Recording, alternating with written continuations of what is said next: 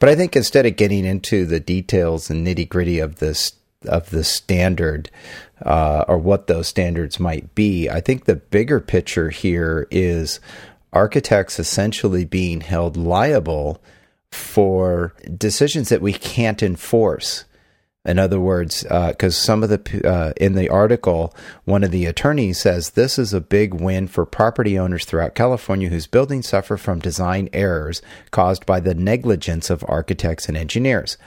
Okay, I could totally understand that, but if I understand this case correctly, this case was a building owner deciding to use a different material than the architect specified. So if the architect didn't make a design error, right? They the architect was not negligent. They chose the proper performing glass. It was just changed by the building owner and the architect has no authority to overrule the building. If the building owner wants to do something different, how what what power do we have even contractually to say no you can't do that we don't so how can the architect be held liable for something like that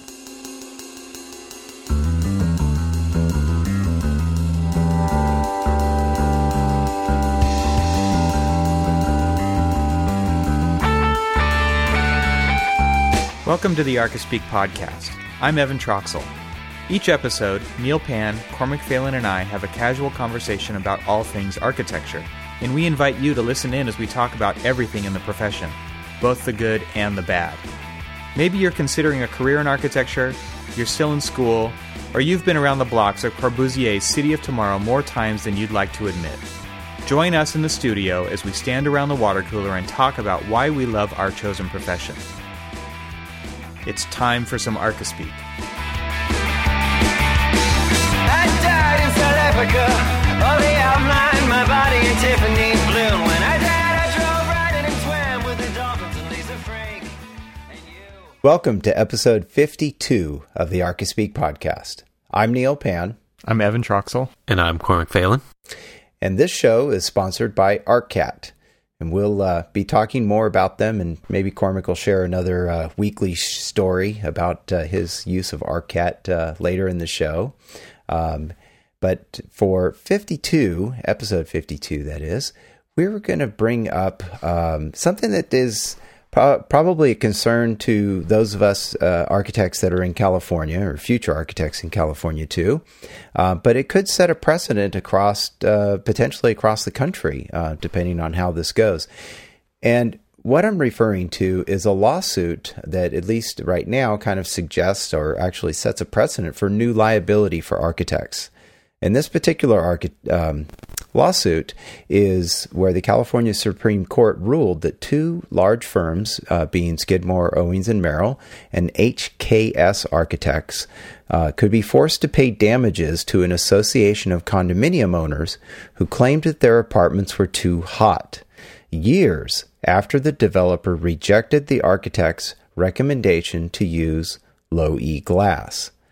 And so, what this article does go into, um, although it doesn't really get into the detail of exactly um, if the energy code standards were met. So we're going to probably assume that uh, they were, even though the low E glass wasn't used. Um, but what this really kind of brings up the question is uh, at what point in time does the architect or, or what what is the architect's really role and uh, responsibility for choosing materials and then having the owner change them later, even if it meets the code and and it's not um, a substandard building as far as energy code is concerned here in California. Um, and then it's changed, and then the, the clients come back or the owners come back later, years later, and sue the architect. This is a kind of a very scary sort of thing that uh, that this this article is pointing out that this lawsuit is is really kind of setting down on architects. And so for episode 52, we kind of wanted to discuss this particular uh, case and then what it could mean for for the rest of us. And real quick, if we could rewind, uh, the article uh, that Neil's referring to is uh, an article in Architectural Record um, titled "Lawsuit Suggests New Liability for Architects." And we'll have a link to that in the show notes. And real quick, you can find the show notes. Uh, first of all, you could get them emailed to you if you go to the site, archispeakpodcast.com, and on the right side of the page, you can sign up for that. Um, and they'll just get emailed to you as soon as the show goes live every every episode. Um, or you can read the show notes on the episode page. And so this will be uh, episode 52 on the site. So, guys, what do you think about this? I mean, the the case itself basically um, said that you know the the owner of the building decided to change the material against what the architect had uh, essentially specified. And what concerns me most about this is that um, the attorney uh, whose firm that represented the residents was quoted as saying, "This is uh, quote a big win for property owners throughout California whose buildings suffer from design errors caused by the negligence of architects and engineers," and that's unquote. And what concerns me about her statement there is that she's saying that, yay, be, this is a good a good thing because you know if if architects make a design error, then we should be held liable essentially. And and in in general, that that is true. That is you know generally true already. But what concerns me here is that the architect actually recommended the use of a higher performing gla- glazing, and then the building owner decided not to do that. So we're going to assume that the building still met the energy code. So the architect necessarily wasn't negligible. They didn't design uh, a poor performing building per the code.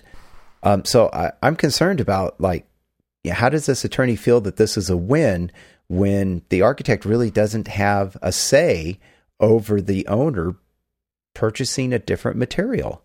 Well, and and then just to kind of add add to that real quick, be, without actually tackling the the main problem is I mean we know that when you're when you specify glazing it's it's part of a much bigger picture, right?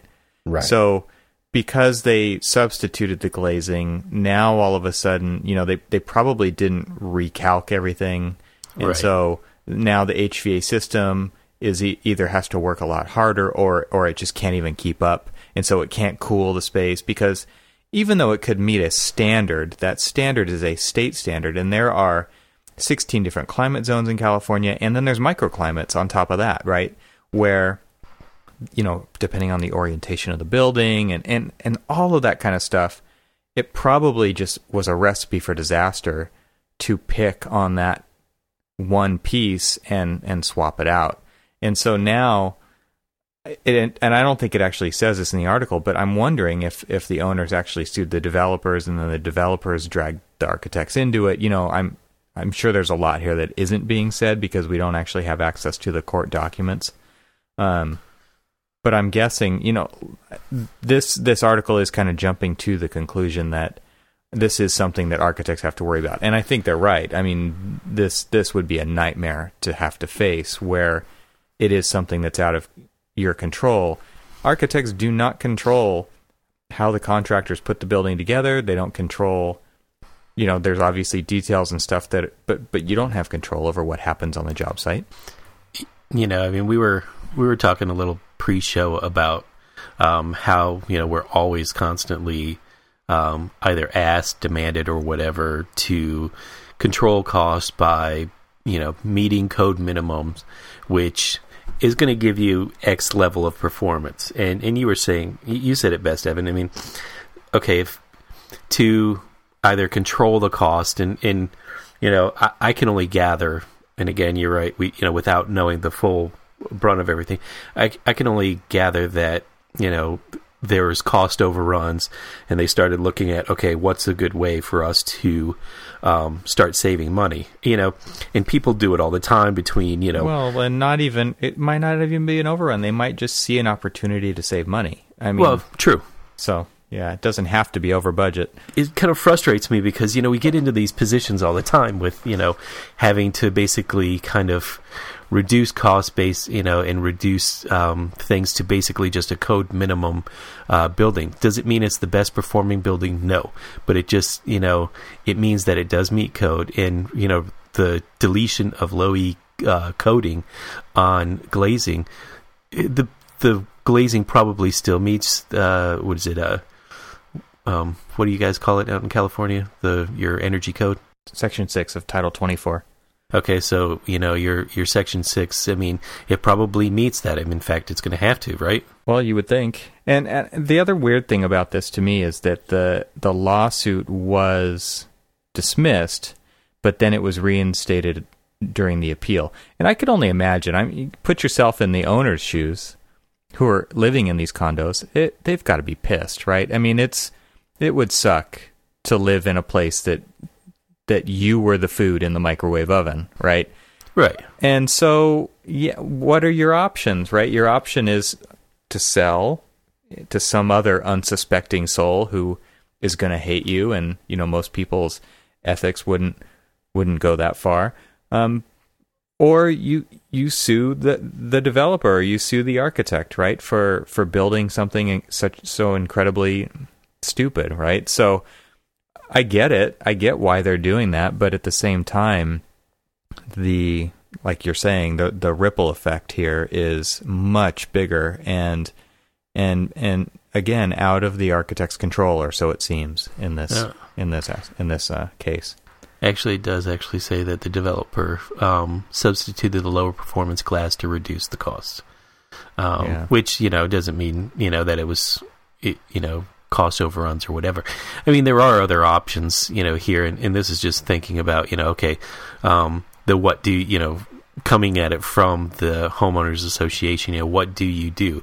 Um, you know, when I was living in Florida, uh, the office that I worked at, we had single pane um, storefront windows, and you know, we were western facing, baking in the sun, so we ultimately ended up um, putting a uh, film on it that you know kind of acted very similar to a low E coating, and in fact, actually, it was a low E film, but it also um, was uh, used to. Um, it, it, was kind of an impact um, uh, coating as well, so that you know a single pane glass uh, standing up in a hurricane doesn't didn't really meet the hurricane loads. Um, I mean, it, it, did when we did when it was designed and built, but you know later on down the road when we were occupying it and um, and the new codes changed, we wanted to do uh, we wanted both to increase its thermal performance, but also increase its uh, performance, um, its wind loading performance. But I mean, there are those options too, and it's not that they're cheap, but there are options that could basically bring it back up to the original performance and probably even exceed the uh, original performance of the building of the original specified um, glazing just by the application of all these you know the different film.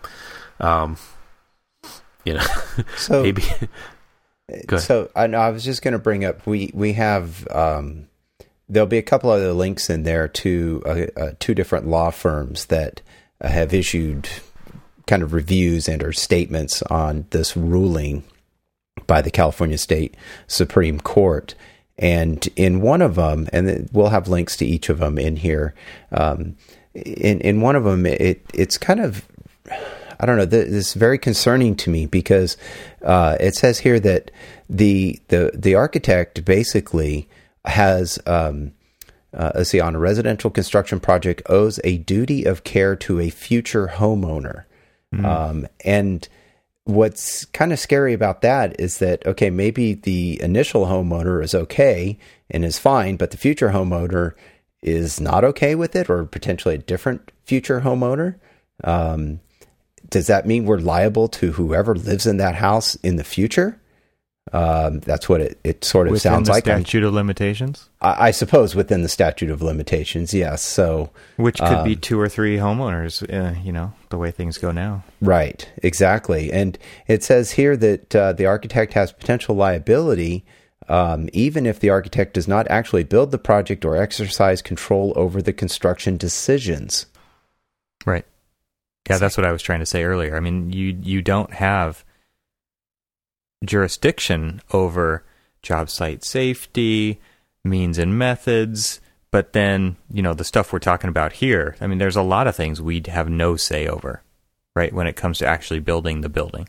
And then I think this also gets back to something you brought up earlier, Neil, before we actually walked up to the water cooler here and started talking about this. But it was, you know, who who gets to tell the client that they can't do that? It's not us, right? right? It is their money. We have the responsibility to do what they want. We make recommendations. This happens on projects that I work on all the time. You make all these recommendations and then they overrule a bunch of them. And that's that's you you make your case, you explain it, you even put it in writing and you send it to them and you make sure that they sign off on it, but ultimately it's their money, it's their project, their building. They have to live with it for the life of however long they own it. And and what do we get to say about that? We we don't. You know, all we can do is make our best recommendations and and show that yes, we've been doing this, we have this expertise, we have this experience. Here's why I wouldn't do that. Um, but ultimately, they get to decide. But according to this ruling, you're still going to be liable. Yeah, potentially. I guess we'll see what happens with this. It's it's definitely something to watch um, because it does, like you said, set the precedent. It's it's pretty scary. It's a very scary thing. I mean, it, it's essentially saying that uh, you know the architect can be sued. You know, we can be sued for a lot of different things, and now we can be sued for decisions that we don't even have um, a choice in making. And that's what really concerns me about this one. And again, we we don't have every detail about this particular case, but um, the way it sounds is that an owner made a decision to do something not per the recommendation of the architect, and now the architect is basically liable for it. And um, this particular article does, which is another thing that was. Um, I'm not really sure sure why it was written this way, but uh, in this article, that was on Architecture Record, um, it states that uh, the the firms together earned fees for more than five million dollars, which uh, did not escape the court's attention.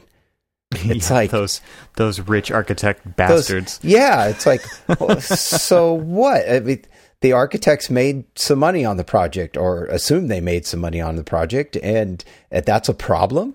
That you know, uh, it's like okay, you made too much, you made a lot of money, so you know you really should well, be liable for this because you made too damn much money. It's like really, right, give hold, me a hold break. on now, hold on, Neil. The, the Take court, the court let me, should let me re- let me read this real quick. Okay, all right, go ahead. Okay, so this was actually part of one of the narratives of um, one of the two law firms that we discussed, and again, you know, it'll be uh, in the show notes. But here here's a a quick narrative. You know, it, it talks about the homeowners association sued several parties um, involved in the construction of these condominiums, and then kind of a couple of, uh, and then it talks about who they were suing. The homeowners association alleged that the defendants performed negligent architectural design work, which resulted in several defects, including extensive water infiltration, inadequate fire separation, structural cracks, um, and other safety hazards. One primary uh, defect alleged was solar heat gain, which made the condominium units uninhabitable and unsafe during certain periods due to high temperatures.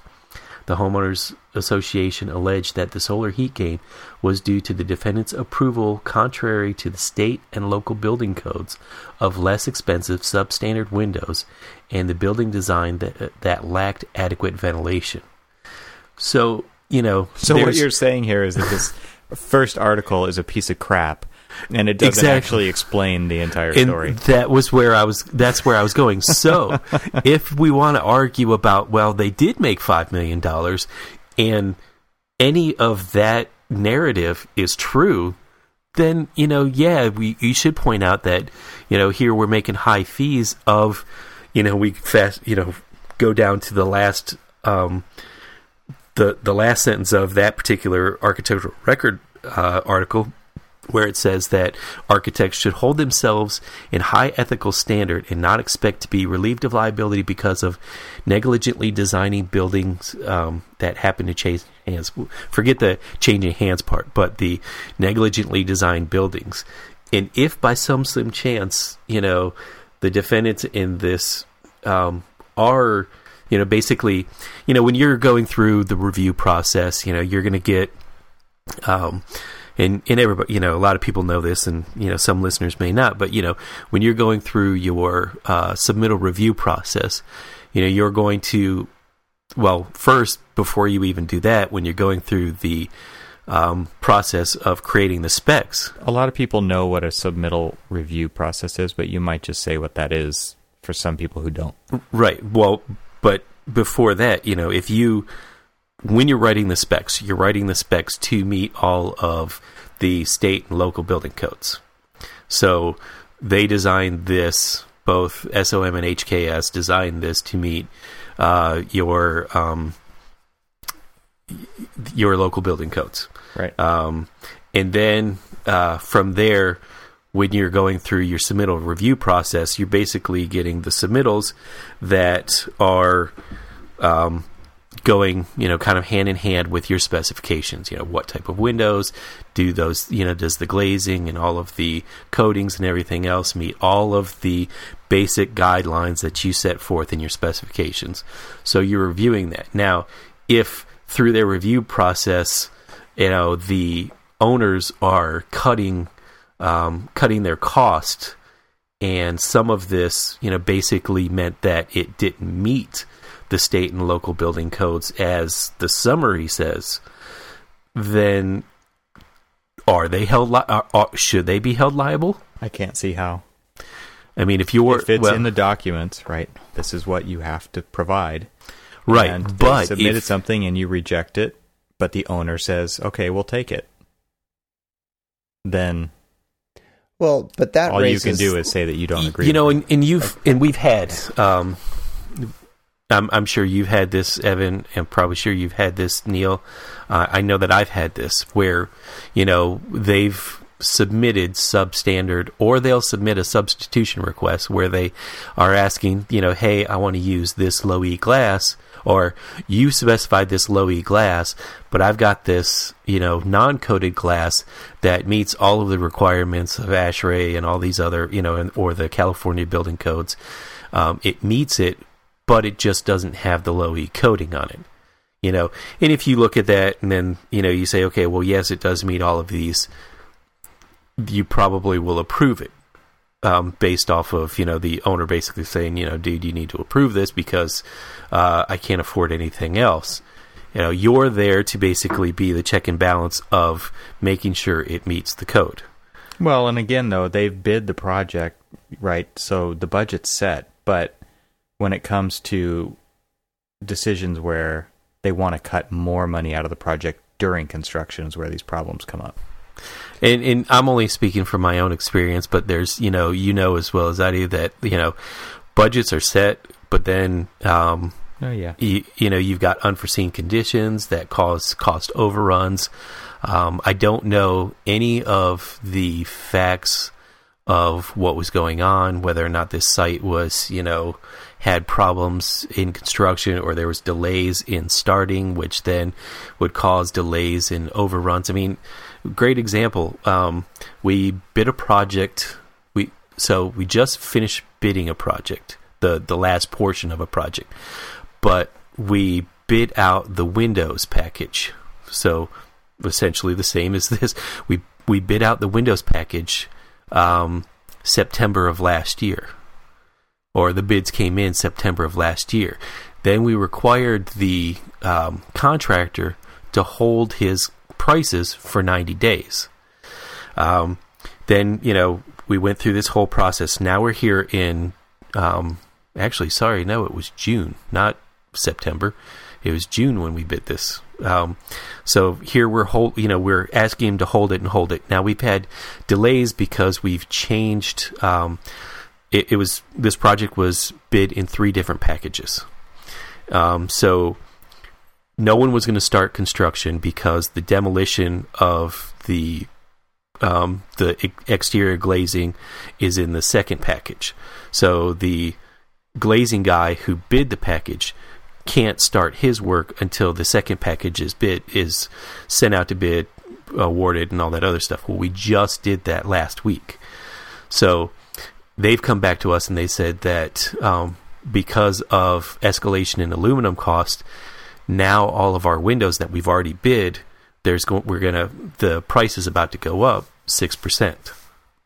Well, you know, Ouch. it's it's because we delayed the project. You know, we didn't delay the project. The project was delayed based, you know, off of uh, a change in scope and actually a reduction in the overall um, project uh, budget. So, you know, we had to do some value engineering to kind of get it under the new budget. But at the same time, we're trying to frantically get everything under budget um, by making all of these changes. And uh, the cost you know the cost of a previously bid section is going you know that cost is going up. So i can see where you know there's issues that happen along the way that would cause them to you know say okay well now we're over budget we need to you know start doing some cost cutting so we're never going to finish we won't be able to finish this project um so that's when you know the glass comes in and uh, he says, you know, hey, we need to do a uh, cheaper glass. Well, I mean, I'm, I'm sort of giving that example as a here are other, you know, here are some reasons why um, you we would you would have to be forced to do things like that. Sure. I mean, there's there's lots of reasons I think, and we've all been involved in projects, and our listeners probably have, where these exact things, as you just described, Cormac, happen, uh, and they happen on almost every project, right? I mean, no, nothing goes perfectly to plan, uh, but but that doesn't alleviate or, or, or I'm trying to search for the right word. That doesn't let the architect uh, essentially approve a substandard or something that doesn't necessarily meet the code. I mean, if the energy code, um, you know, states that the, a certain level of uh, U value and R value has to be met with the glazing, however it's done, low E or not, or filled or triple paint or, or you know argon gas or whatever it is. Um, so long as whatever glazing is chosen meets what the uh, building code said, then then you shouldn't, as an architect, you shouldn't be approving something that doesn't meet that standard, regardless of Right. how it meets that standard. It should Correct. still meet that standard.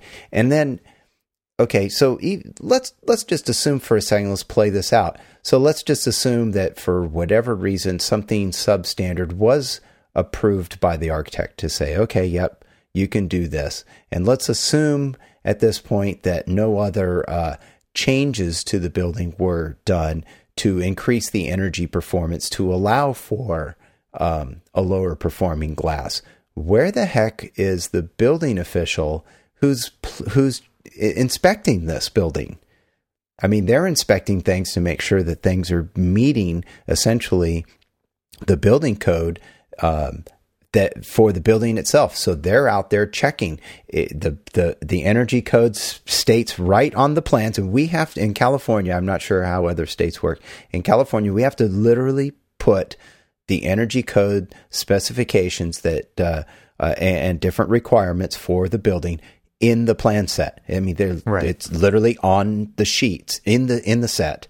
And so the building official walks out to the site and right there in black and white or in color, if they're printed in color, I mean, it says here are the minimum performance standards for these windows, and it How lists is- every single window.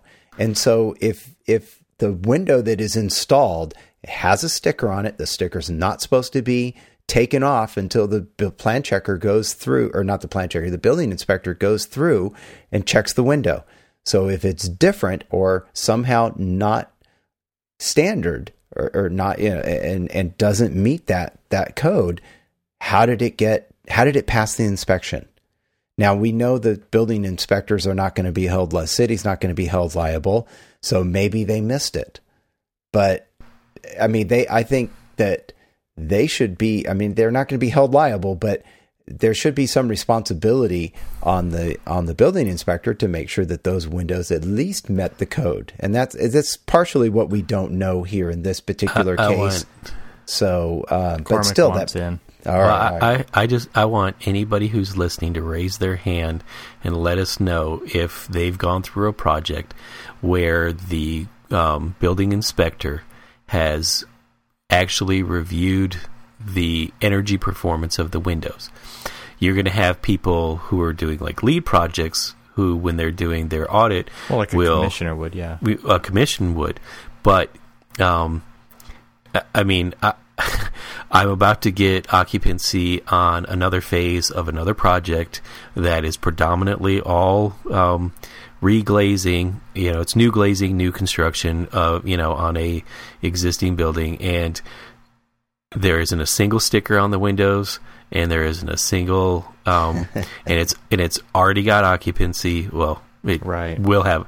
Actually, I think it does actually already have occupancy, and not a single person checked for the performance of the of the glass. They just assume, Oh. right? Yeah. Now, now they will, they do look for the etched little portion that you know um, on the glass that you know talks. It doesn't talk about the performance of the glass, but it does talk about you know whether or not it's a tempered glass. Tempered you know, glass, for right. for safety. right. They're only looking for safety glass in you know uh, where it's safety glass is required, Right. doors, side lights, you know things like Sure. that. Um, and that's all they're looking for. That that is literally we we went through. We had to go through because we knew that that was what he was looking for, and it was really hard to see some of the etching. So you know, I suggested find a crayon. We're in a elementary school. There's plenty of crayons. Find a crayon and basically go over the top of. Um, go over the top of the uh, uh, etching so that the etching stands out, so that they'll be able to read it and find it and kind of you know move on through. But other Right. than that, I've ne- I've honestly I've never really seen anybody you know come back and do that. There are very many cases where. Um, uh, in the one project that I told you that you know the delayed um, delayed start and the escalation of the of the cost. That one, I mean, we specified some pretty uh, high up there um, window performance because of the solar orientation and everything else. Um, but that was because you know here's a high school with a bunch of um, you know westward facing glass and uh, you know no no ability to do sun shading in this this particular area. Um, basically because of the client's decision to not you know uh, let us provide any sun shading. So you know we had to you know provide um, uh, better performing windows. Right. So, you know, and, and I guarantee that they won't check. I'll be checking, you know, the submittals to make sure that all of the submittals for the glass and, you know, everything else meets the requirements that we've set forth. But uh, raise your hand if, if you've ever had a building inspector actually do that. And if you have, that's awesome. But I, I have yet to run into one in Florida, Maryland, Virginia, um, Delaware, uh, Washington, D.C. I haven't seen one yet. Right, right. Well, since we were talking about specs and performance standards and such, I think we should talk a little bit about ARCAT, our sponsor for this episode. Yeah, ARCAT's awesome. Uh, would you like someone to draw CAD details for you, create BIM objects for you, write specs for you? Would you like this someone to do it for free? ARCAT has already done all of this for you. You can search the ARCAT libraries for these products and more, free of charge, and no registration required, which I think is a kind of a cool thing, right? You don't have to sign into their website to uh, to find the information, and you can just download content. ARCAT has created a website devoted to you, the building professional, to find building product information fast and hassle free. So, where can you find out about ARCAT? You can go to arcat.com. It's A R C A T.com. And uh, if you have never been to ARCAT, I recommend you go there and check it out. I was using them the other day, and I'm sure Cormac has a story here too, where I would needed to find information for some stage curtains. We're we're jamming on our project, trying to get it into the the state architect this week. So last minute noticed there was some keynotes missing on our drawings. So I I went on to ARCAT. I found a manufacturer. I found out what spec section it went into because I wasn't sure. Does it go in specialties? Does it go in equipment? So it's really clear. It tells you exactly what spec section it needs to go into, CSI format and it led me to websites where I could find more information and, and figure out exactly what I needed to put into my specs and my keynotes. So it was awesome. Um, so definitely, if you've never been there, check it out. If you have been there, you know exactly what they do. Um, you can get all that great information. So it's a huge resource for architects. Uh, highly recommended. Absolutely. Well, great. And thanks, ARCAT, again for uh, sponsoring the ArchiSpeak podcast. We really appreciate it. Yeah, thank you very much. I think that what this kind of made me think of, kind of winding down there at the end, is that I'm I'm guessing, and this has kind of been my response to a bunch of different things lately. I mean, recently, just this week, Bob over at Life of an Architect came out with an article that was basically him answering a question that he gets all the time. And I know all a lot of architects get this. As soon as somebody finds out if you're an architect, oh, you got to be good at math, right? So that this I'm going to use the same response that I have for that one for this one. And my my guess here is that the court system has no idea what architects do. Mm-hmm. And so that's I'm sure that is pl- playing into this, right? We've yeah. got a totally screwed up perception of what we do. And so if if a bunch of people are saying it sucks to live here and one judge dismisses it and then the next one comes along and reinstates it, my guess is that there is a breakdown in understanding there. Well, and I and I think I think there's an opportunity for the AIA to kind of step in. Um, and they I mean, did. They did. I mean, in the original one, it talks about the AIA California chapter, and it also talks about support from AIA National. Um, that they filed briefs on the side of the architects, and I mean, right. I, okay, you might say, well, of course they did, right? But I'm they don't do that for very at least no. as far as I know. They don't go out of their way no. to do that. But you know, um, and and it was based off of you know um, their uh, uh, basically their support for you know architects being held liable for design decisions. I mean, it, it sort of a, even kind of goes back to what we were talking about the other other day. I mean, does this open up architects for okay? um, we design a building in a specific style for a um, a client now, and later on down the road, you know, somebody moves into this building and they're like, I don't really like this design. I think I'm going to sue the architect for, you know, whatever design decision that they made, you know, that made this building the way it is. Um, you know, I know that's a little far reaching, but I mean, it, it, you know, there's who knows what this actually opens the door for. I mean, you know, everybody you know, who, you know, in this um, sue happy uh, society that we're now in. Um, I mean, in, you know, it goes back to again what we were talking about last year, you know, last uh, uh, episode when we were talking about the fear of liability. You know, I mean, the you know this is a this is a perfect case. I mean, you know, is it going to shy away um, some architects away from doing you know this kind of work? Um, or you know, I mean, is it going to you know what is what implications do does it really have? Well, I think um, actually for a while there were are many architects who did shy away from condominiums type projects because of the fear of liability uh, or and being sued. Essentially, I mean, many architects um, when they do projects like that, they're they're very concerned about years nine and 10 on the statute of limitations because that's typically when the lawyers drop in on these projects and go, Oh, are there problems here? Oh, well, you should sue the architect and sue the building owner and sue everybody who was ever associated with this building. And they'll get, and we'll get your problems fixed. And so there definitely is, um, I, I think to respond to your question, yes, that that does keep architects away from doing certain types of projects.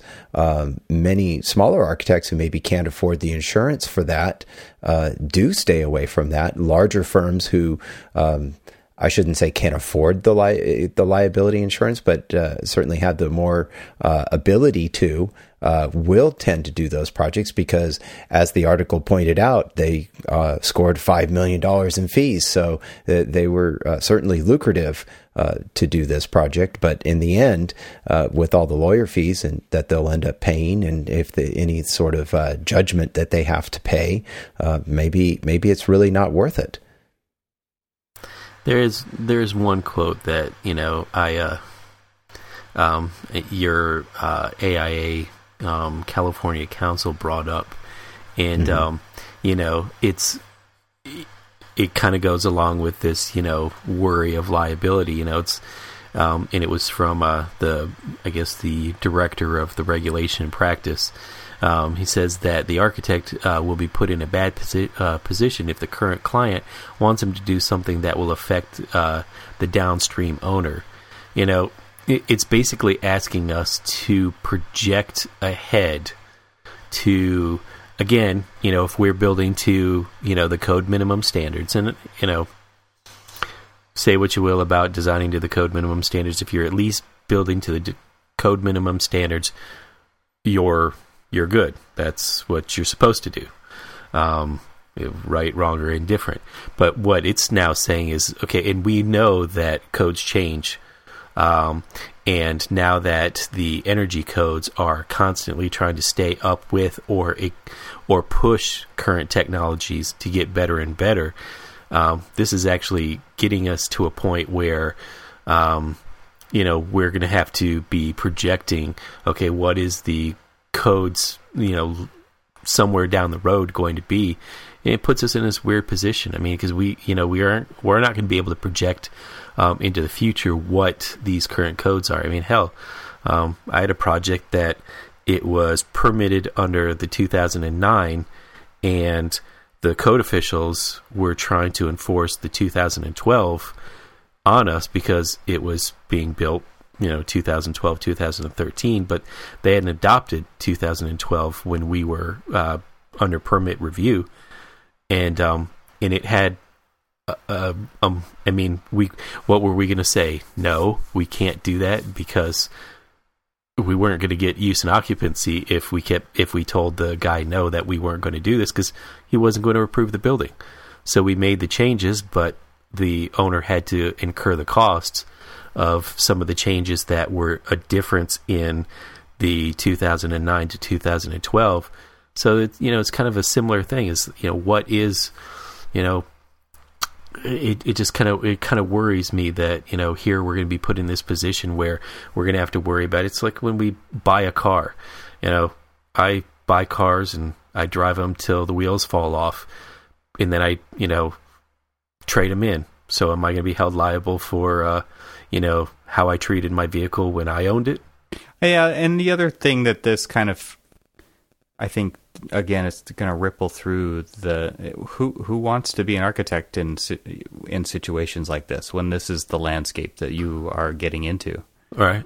Uh, it's it's definitely the kind of thing where it's going to make it so that architects don't want to do this work, and then who's going to do it? I mean, the same people who swapped out that glass. That's who. Right.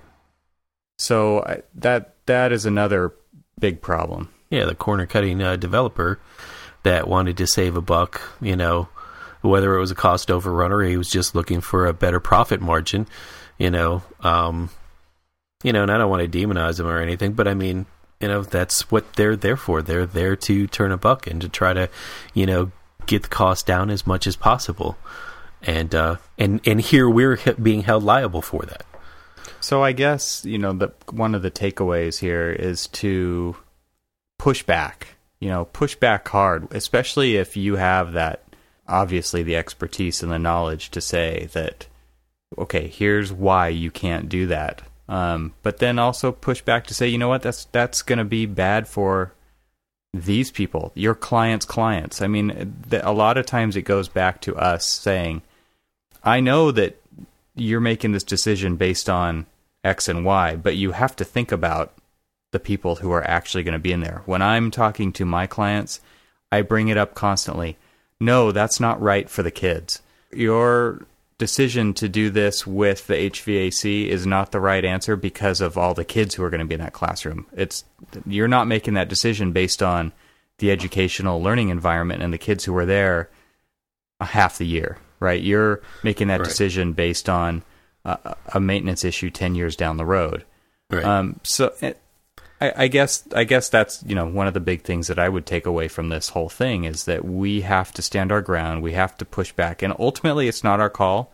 but we are going to have to to make it very clear where we stand on these issues, so that if this ever does happen, um, there is something that they can they can go back to and trace through the steps and see exactly what where where you stood on that issue. Well, and I think it you point out something very important, Evan, which uh, which you didn't uh, specifically state, but it's document yes everything that you're yeah. doing or de- decisions that are being made through your construction change directives or your uh, the other documents that you use during the process. Um, make sure you document that and put it in your file, print it out, uh, send those letters, and uh, you know that's that's it's extremely important to have that because you'd never want to necessarily practice architecture uh, thinking you're always going to be sued. always looking over your shoulder. Always looking, exactly. Yeah. But the realities are uh, that does happen. Well, look at yeah, look at this issue. Look, look at, at, this, this issue, um, and it does happen, and we have to protect ourselves. I mean, one of the and, and Evan, you will probably be able to speak to this more than than I certainly could, uh, because it's been a number of years since I first got my license. But uh, I remember very very clearly that was at least when I took the oral exam in California. That was something they focused on a lot. Was methods, procedures, and and what forms do you use at what point during the process, and it seemed to all go back to CYA, cover yes. your ass, right? Essentially, um, and that's so so important as architects, and and part of the um, the the process of becoming an architect is learning all of that so that you can protect yourself, not only protecting yourself, but protecting the health, safety, and welfare of the public. But by doing that, you need to protect yourself at the same time. And and I think if you if you document your way through the project that at least if you are doing and as Evan said, you know, stand up for yourself and and if you know something is wrong, either A, don't approve it and just if they decide to change it, then you can document your disapproval. You send that letter to them so they know it. It's been documented, and you know that's your uh, that's your get out of free you know get out of jail free card when the lawsuit comes. But yeah, you're still going to get there. You're still going to be sued. Yeah, I had a, a, professor in school who who never every single class he taught structures. Uh, every single class he would mention when you get sued. he never said if. Right, right.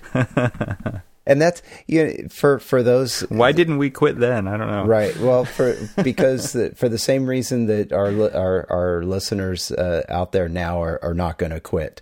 We love what we do, and we probably don't know how to do anything else. And so, don't don't let the threat of a lawsuit deter you from becoming an architect. I mean, it's it's a, it's still it's a great profession, and it's just part of one of those things you have to deal with, and you likely have to deal with it uh, in any profession.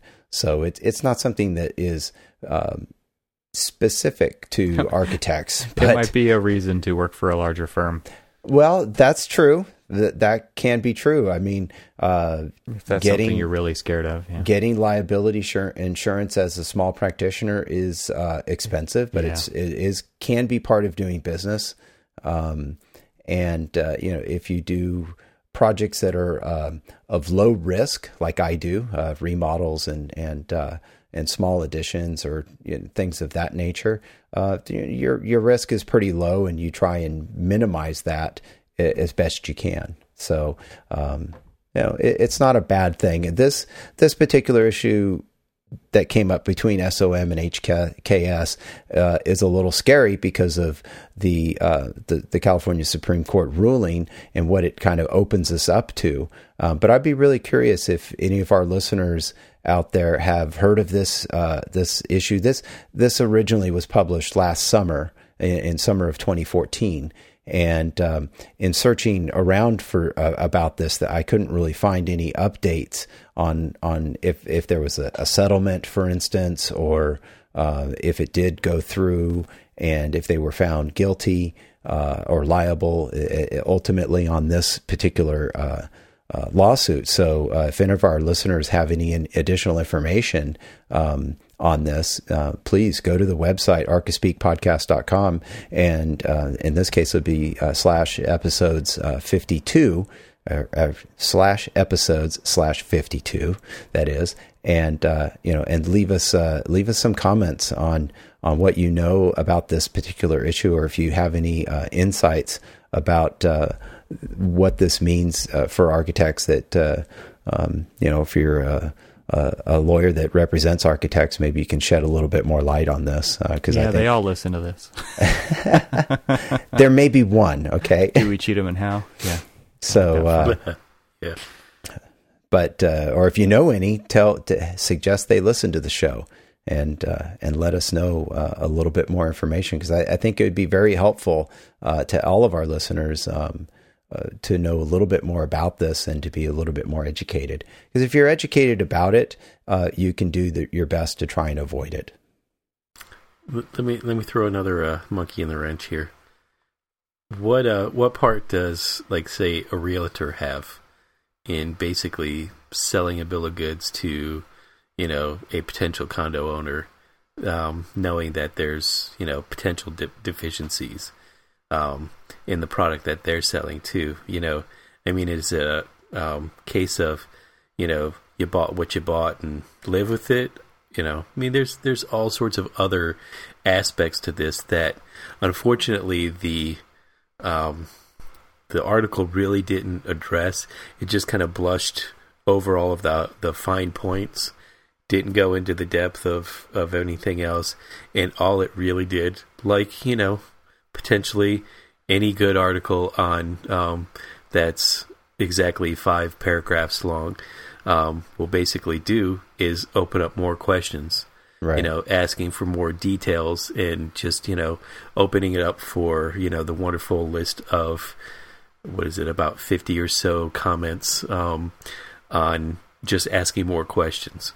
well, I can shed a tiny bit of light in, uh, on this uh, in dealing with um, developers and selling homes. That is, and and when and my role in this was to coordinate uh, disclosure statements that were written and, and all put into the sales documents. Um, and so a lot of things are disclosed. Uh, say if there was a, a railroad nearby and uh, there's potential road uh, railroad noise, um, and uh, so this information's put in there if you've ever bought a house, you're given a stack of papers that are two or three inches thick, and you've got to initialize all this stuff and sign it all, and and uh, so it may all be in there, but I don't know if everybody reads it, and even if they do read it all, they may not completely understand it. Um, but at the end of the day, um, you accept those documents. You just you under you you've accepted all of the disclosures. So if you're not happy with something, I'm again from a legal aspect, I don't know, but I don't know if you've got much recourse against your either real estate agent or the person selling you the house. Um, I, I funny story when I bought my house uh, the first time, and, and, actually when I was putting offers in on other townhomes before I ended up buying my house, as I was looking through these I was trying to be very careful, and I said to my real estate agent, I said, "Well, what if I disagree with something that's you know on this page here, or you know something they're asking me to do, or something?" And I decide not to sign this or or want to uh, complain about it or something. And he said, "Well, it, it, Neil, it's pretty simple. Uh, you don't sign it, you don't get the house." and yeah. uh, that was kind of a harsh thing to say, but in reality, that that's the kind of truth. Uh, well, I so. think in this, I think in this particular case, though, I mean, what it you know boils down to is you've got a developer who's building a product, and um, through his his choice of let's just call it inferior materials, has built a deficient product. Is he going to disclose the deficiency to the people he's trying to sell it to, well, or is he just going to sell it? Yeah, that's an interesting question, but it's deficient in by decided by whom? If it's it was decided if, by him. If it's been built to meet the code, then is it deficient? Not per the code. Code Not says it's code, okay. which essentially is not per law, right? Because if the code is the law and it's built to um, the code minimum, you know, again, and this is just, you know, I'm just throwing devil's advocate questions Sure. out. I'm not, Yeah. you know, I'm not trying to form a statement or opinion. I'm, I'm curious about, you know, I want to, like I said, you know, like the, um, you know, like the article itself, I think our conversation has brought up more questions than it's, you know, brought up any answers or anything definitive. And, you know, I'd be really interested to hear what anybody else has to say about this and, you know, about this case, you know, about their own experience in, you know, similar, uh, um, similar issues and whether or not they've, you know, had, um, you know, any other problems like this in, in their own practice. Right, right. Well, I, I not to I, I understand what you were saying, um, and and I agree, but uh, I think that uh, there there are definitely some issues we don't know about with this particular case, Sure. and um, it does raise a lot more questions. So I think this is an open ended conversation and and something that maybe we can follow up on if if we get some more information or have some input uh, from a legal aspect. Um, I think it would be kind of fascinating to maybe follow up on this uh, later this year. So, and we should probably do that. So, as we wrap this show up, I did want to bring uh, to mention that uh, this is um, the end of what we kind of uh, uh, have have mentioned before uh, amongst ourselves as what we're calling season two. Uh, Yeah. We're at episode 52, and uh, we do uh, essentially two episodes a month. So we're at the end of our second year. And so episode 53 will be the start of season three, as Happy we're, we're calling it. So, um, you know, I just want to say uh, thanks, guys. It's been a, a fun year, even though we're in January, but we're wrapping up our season now. So we're we're not going to go on a hiatus though. So we're we're going to be back in in two more weeks with another new episode. And I've got my ticket to Atlanta. I hope you guys do. because we're going, right? Oh, I was just planning on having you go Yeah. represent. Well, we'll see. No, we'll we'll see. be there. I don't know. What do our listeners think? Do they want to see ArchiSpeak uh, in Atlanta at the AIA convention? I think uh, I think we need to get some input from our listeners. So if you think ArchiSpeak needs to be at uh, the AIA convention, you got to let us know. You got to tweet it. You got to tweet it, put some comments on the site, our Facebook page, on iTunes. Help us get You know. some support from the AIA, National, you know. Yes, Hint, yes, hint, nudge, nudge. Yeah, you guys do have homework. absolutely. Our listeners got have some homework to do. We we would love to actually do a show uh, from the from the convention. Uh, and be a part of the program there at the AIA convention. So, uh, if you know the right people, uh, get them in touch with us uh, because we we'd like to do it, and uh, and we we want to hear if if you our listeners want to see us and get a chance to meet us in person. Which I don't know if is that's a good idea or not, but it it would be a lot of fun. Yeah, for sure. So uh, we uh, so let us know. Um, you can definitely uh, go to the website archispeakpodcast.com. Uh, there, there's links to our Facebook page, uh, so you can uh, leave us comments there as well and let us know. And if you'd like, we haven't mentioned it in a while, but on every single page, I believe on the website is our phone number. So if you'd like to call us and leave a uh, leave us a message, that number is 415 484 8496 and you can leave us an audio message and tell us what you really think. What if they want to become a friend of the show? Yes, you can become a friend of the show and get your name read on the show. If you want to become famous and become the art, part of uh, season three episode and the family of ArchiSpeak, yes, donate. What is that, Evan? I think, uh, how, what do you have to do to do that? It's five dollars at archispeakpodcast.com slash donate. You can obviously donate more, and all of the donations that come in through that are a huge help uh, to running this podcast. It is not uh, an inexpensive endeavor that we have here. So please uh, go to archispeakpodcast.com slash donate. Five dollars get your name read on the show as a friend of the show, and we love getting new friends here at ArchiSpeak. Absolutely, and uh, a shout out as well to uh, ARCAT, uh, a sponsor for this particular episode of Archispeaks, and thank you very much for for them to uh, sponsoring the show. Yeah, everybody go to arcat.com.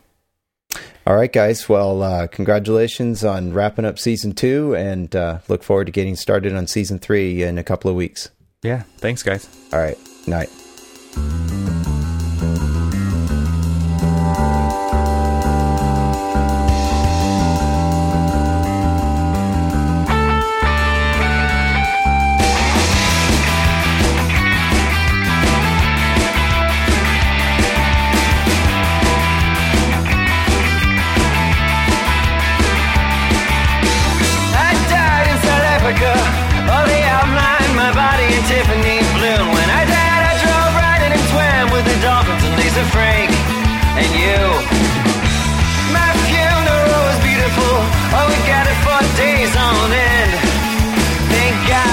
'Cause of my kind of luck. I'll be up on the block in front of all of my friends.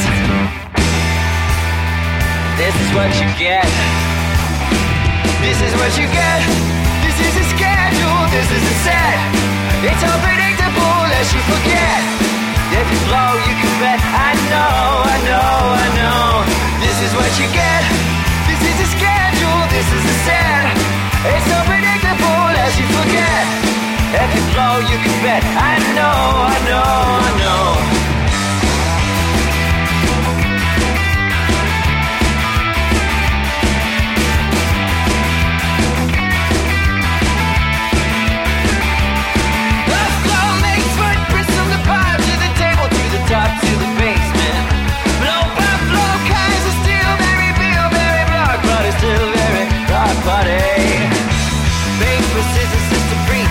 Open the reach, fast synapse. Back jumps on pages, after still the rage is a new tool and a toy fool. Oh, and this is what you get.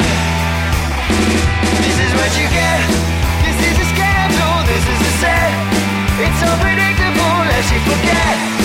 If you blow, you can bet. I know, I know, I know. This is what you get. This is a schedule. This is a set. It's unpredictable as you forget. If you blow, you can know, I know, I know.